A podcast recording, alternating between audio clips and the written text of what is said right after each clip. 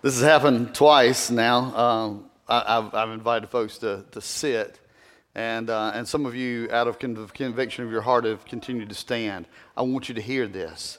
I respect that. I get that. You worship the Lord as the Lord leads you. That is something, that the, the, the position of your body should reflect the position of your heart. Now, if you need to stand, in, in worship to, to proclaim that the Word of God is valid that it's, that it's uh, something that we should value, that's great. If you can sit in your pew and, and say that the Word of God is valuable uh, in your life, then that's great too. Whether you stand or whether you sit, do it all to the glory of God. Amen? Amen. The Word of God is important. It is. There was a newspaper that did a survey of biblical literacy. They were asking people how much they knew about the Bible. And they asked what Noah's wife was named. And the answer that somebody gave was Noah's wife was Joan of Arc. when asked what the seventh commandment was, somebody wrote, Thou shalt not admit adultery. Now, that one will get you in trouble, okay? I'm just saying.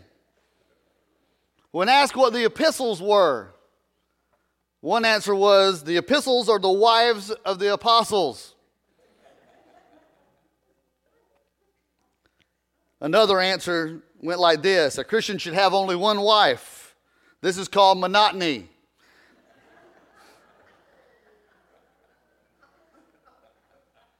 Another answer went like this Lot's wife was a pillar of salt by day and a ball of fire by night. yeah, it's important to know God's word. It is important to know God's word. I want to go back to the scripture.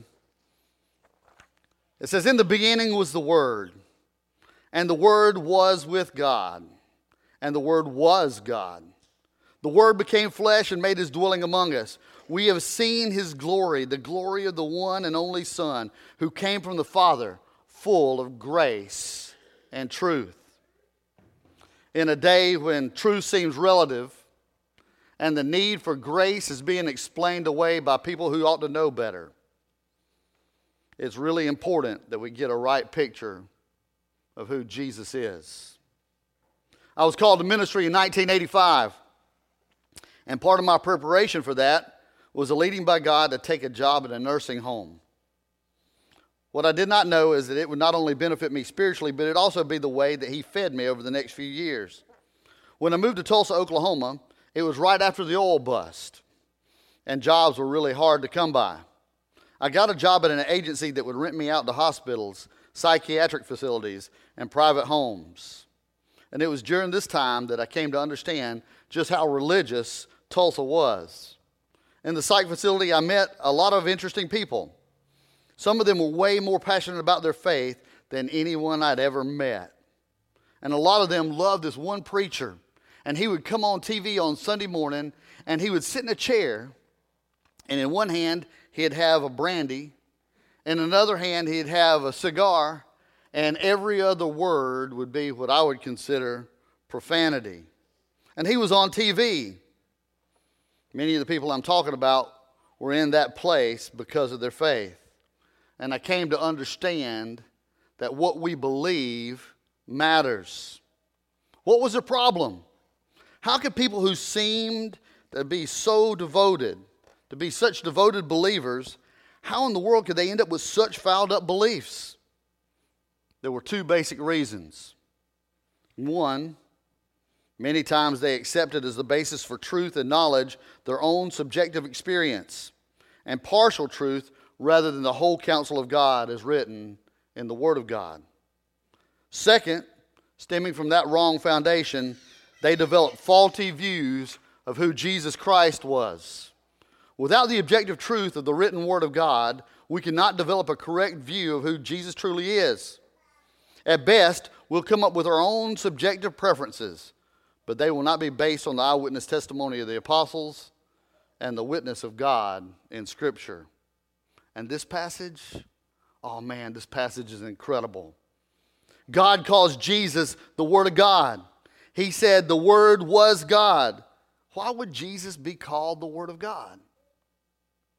After Adam and Eve sinned, there was separation between God and mankind. To the point that in Exodus 33 20, God told Moses, He said, You cannot see my face, for no man may see me and live. God was untouchable, and it was necessary to provide some kind of link between the Lord and his earthly creation. The link was the Word. Now, in the Aramaic, the, the word for word is called memra. In the Greek, it's logos. In the Hebrew, it's amer. But they all mean to say. And this root is used throughout the, the, the account of creation to say, when God said, it came into being.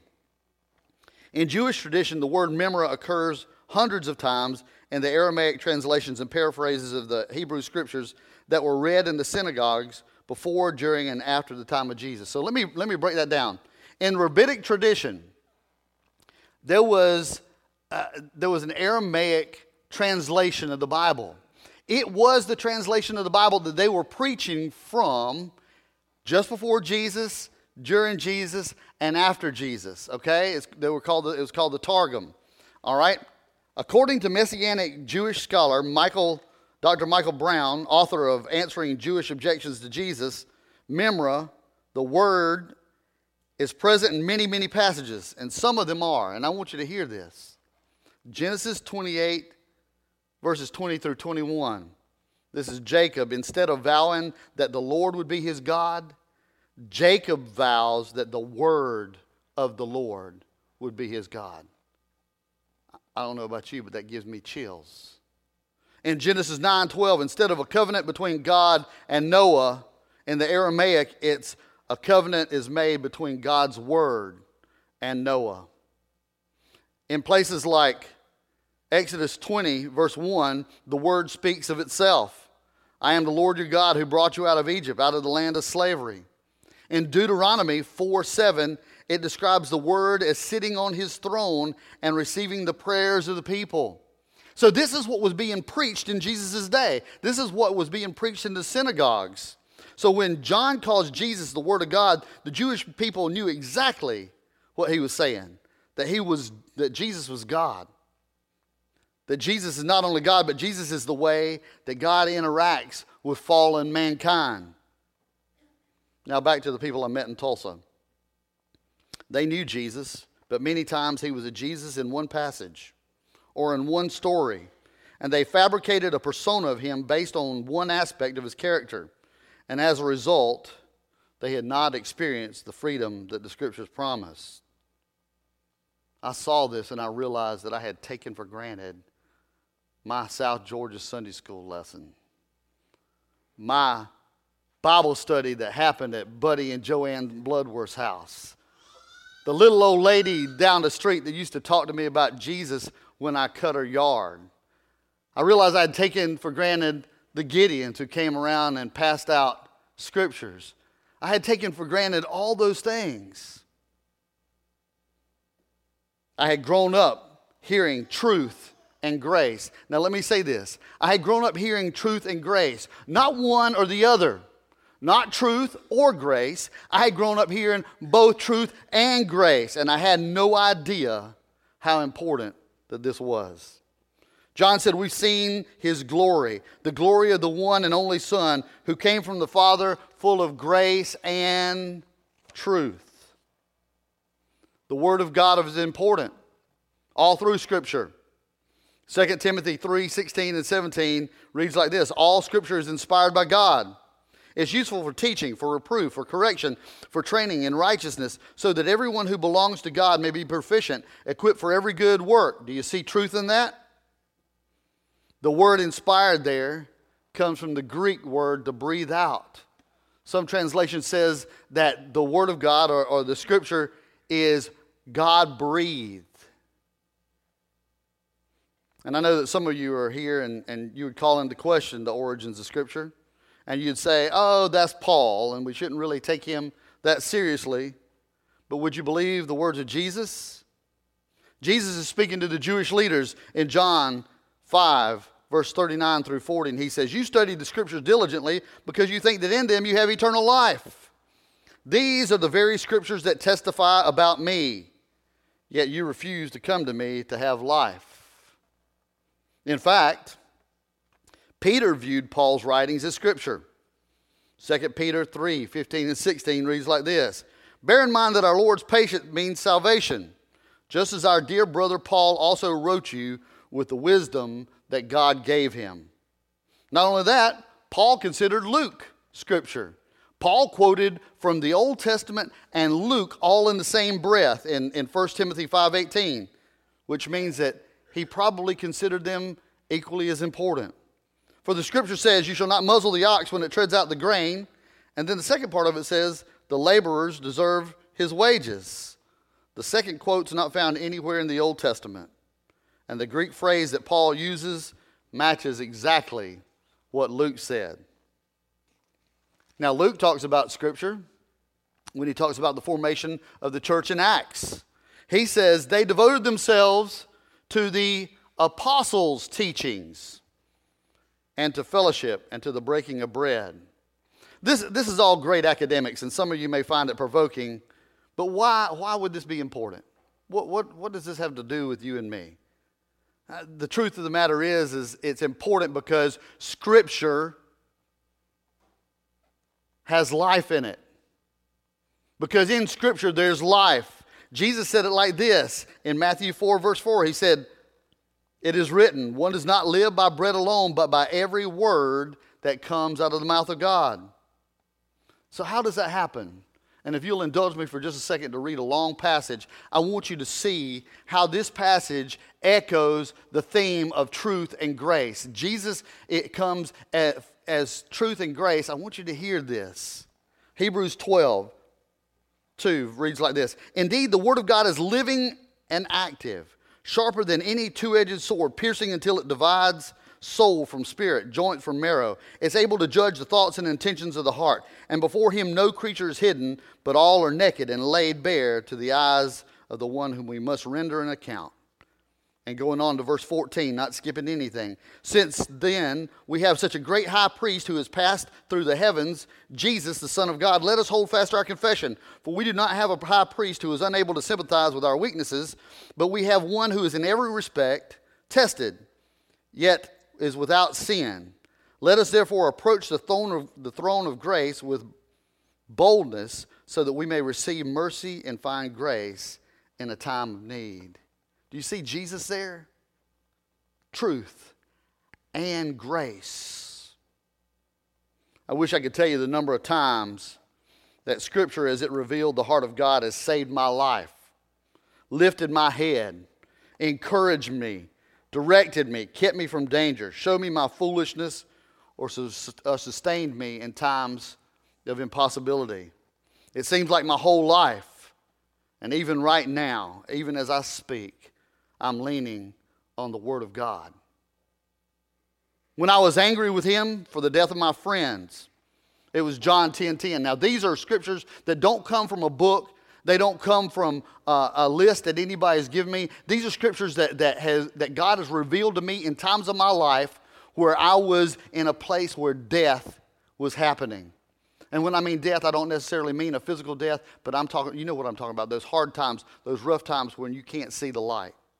When I was angry with him for the death of my friends, John 10 10 read like this The thief comes only to, skill, to kill, steal, and destroy, but I came that they may have life and have it more abundantly. When I couldn't conquer sin, 2 Corinthians 12 9 reads like this But he said to me, My grace is sufficient for you, for my power is made perfect in weakness. Therefore, I will boast all the more gladly about my weakness, so that Christ's power may rest on me. When I felt like there were powerful people who were wanting to harm me, Psalm 23 read like this You prepare a table before me in the presence of my enemies. When I felt like quitting, Galatians 6 9 read, Let us not become weary in well doing, for at the proper time we'll reap a harvest if we don't give up. When I was cocky and more bold in Jay than in Jesus, Proverbs 16 18 said, Pride goes before a fall. And there's another scripture in, in Proverbs that says, There's a way that seems right to a man, but the end thereof is death. When I was trying to find the reason that I wasn't trusting God into action, Romans 12, 1 said it like this Therefore, I urge you, brothers, in view of God's mercy, offer your bodies as a living and holy sacrifice pleasing to God. This is your true and proper act of worship. And this morning I visited a Sunday school class, and they were studying the book of Habakkuk. And uh, they asked me what I knew about Habakkuk. And at the end of Habakkuk, there's a scripture that says, Though the fig tree doesn't bud, no grapes on the vine, the olive crop fails, and the fields produce no fruit. Though there are no sheep in the pen and no cattle in the stall, yet I will rejoice in the Lord. I will rejoice in the Lord because he makes my feet like hinds' feet. He makes me to walk on high places. Now, some of you are going, How does he know all that? And I'm going to tell you how I know that. Because there was a time when the fig tree wasn't budding, when there were no sheep in the field, when the grapes weren't there, and I was absolutely at a place where I, my hope was nearly lost. And the Word of God sustained me. But you might say to me, I, I read the Bible, but I don't get anything from it. Boy, do I understand that. I do. In 1985, I was on a SALT team. It was a team out of the Wesley Foundation, and I was on that team with four people that were much more spiritual than me. Uh, they mistook my excitement for uh, knowledge and maturity and allowed me to be on the team, but, but everybody on the team knew the Lord a lot better than I did. I remember one day we were at a house because we were traveling all over the state and we were, we were rooming in this house in, in houses that you know at the churches that we visited and we were at a house and one of the people said hey listen we're going to spend some time with god and we're going to get a word from him and see what god would, would say to us and i thought you know that's good i could do that I, I, I do quiet times so we all got our bibles and we all went to our rooms 15 minutes passed I'm waiting to hear something. 20 minutes passed. Everybody's still in their rooms. 30 minutes passed. Everybody's still in the room. An hour passes. Everybody's still in the room. Two hours pass and everybody comes out. And I'm sitting there trying hard not to be asleep. and they begin to share from their hearts things that the Lord has shown them. And they got to me, and I was, I, I, I, didn't know what to say. And I remember going to one of them and saying, I'm reading the same Bible you are. What's the difference? You've gotten all this wonderful word from God, and, and, and God has spoken into your heart, and, and you've, it's added to you, and I can see it. I hear it. I hear the excitement in your voice. I hear the life in you. What's my problem? And he said, he said, Jay, the word is living and active. It is. It'll work on you. But it also comes with the Holy Spirit. And he said, The Holy Spirit was given to us by God to lead us and guide us in all truth. He said, So next time you, the next time you sit down with your Bible, I want you to do this. Just pray and ask the Holy Spirit to teach you what He'd have you to know. The Bible I carried with me that summer is this Bible right here. It looks this way partially because it was a teenager carrying a Bible. But I will tell you that after I began to pray and ask the Holy Spirit to teach me, then this word became alive. This word is, is you heard me quote scripture? It was here that God met me and taught me that scripture. It, it was not just an, an, academic exercise. It was a way that God was helping me live. It was a way that God was sustaining me. It was the way that God saved my life. It was the way that God propped me up. It was the way that God convicted me and, and told me I was doing wrong. It's the way God breathed life into me was through his word.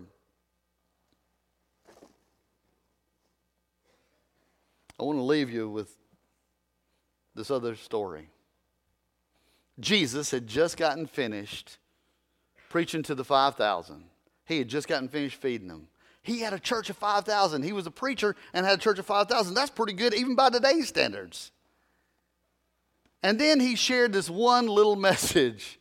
It's found in John 6. And Jesus said to them, Verily, truly, I tell you, unless you eat the flesh of the Son of Man and drink his blood, you will have no life in you. Skipping down to verse 61, it says, Aware that his disciples were grumbling about this, Jesus said to them, Does this offend you? From this time, many of his disciples turned back and no longer followed him. Now, how many are we talking about turned back? Well, I think the next passage tells us in 67 it says, You do not want to leave too, do you? Jesus asked the 12. So he had grown the church from 5,000 to 12 with this one message. But listen to Simon Peter's answer. Simon Peter answered, Lord, to whom shall we go? You have the words of eternal life. We're about to do something that we've done for several Sundays now. We're about to take communion. We've done it so often that some of you have found it getting kind of tedious. We're doing communion again? Let me tell you something. I believe that there's something mystical about communion. I believe that God meets us in communion. And I believe that, that it's a means of grace and, and, and a way that God reveals himself. But I also believe that it is a symbol. And Jesus said, Do this as often as you drink it or eat it in remembrance of me. And I think what God was saying is, Feed on me. He wants you to feed on him. And he says, If you don't feed on me, you will have no life in you. You ever been to a dead church? God save us from that. When we start to dismiss Scripture, when we start to turn away from Scripture and, and look to other things, we have to be careful because there's life in Scripture. There's life in Scripture. Jesus said, Feed on me. Peter said that he had the words of eternal life. Amen.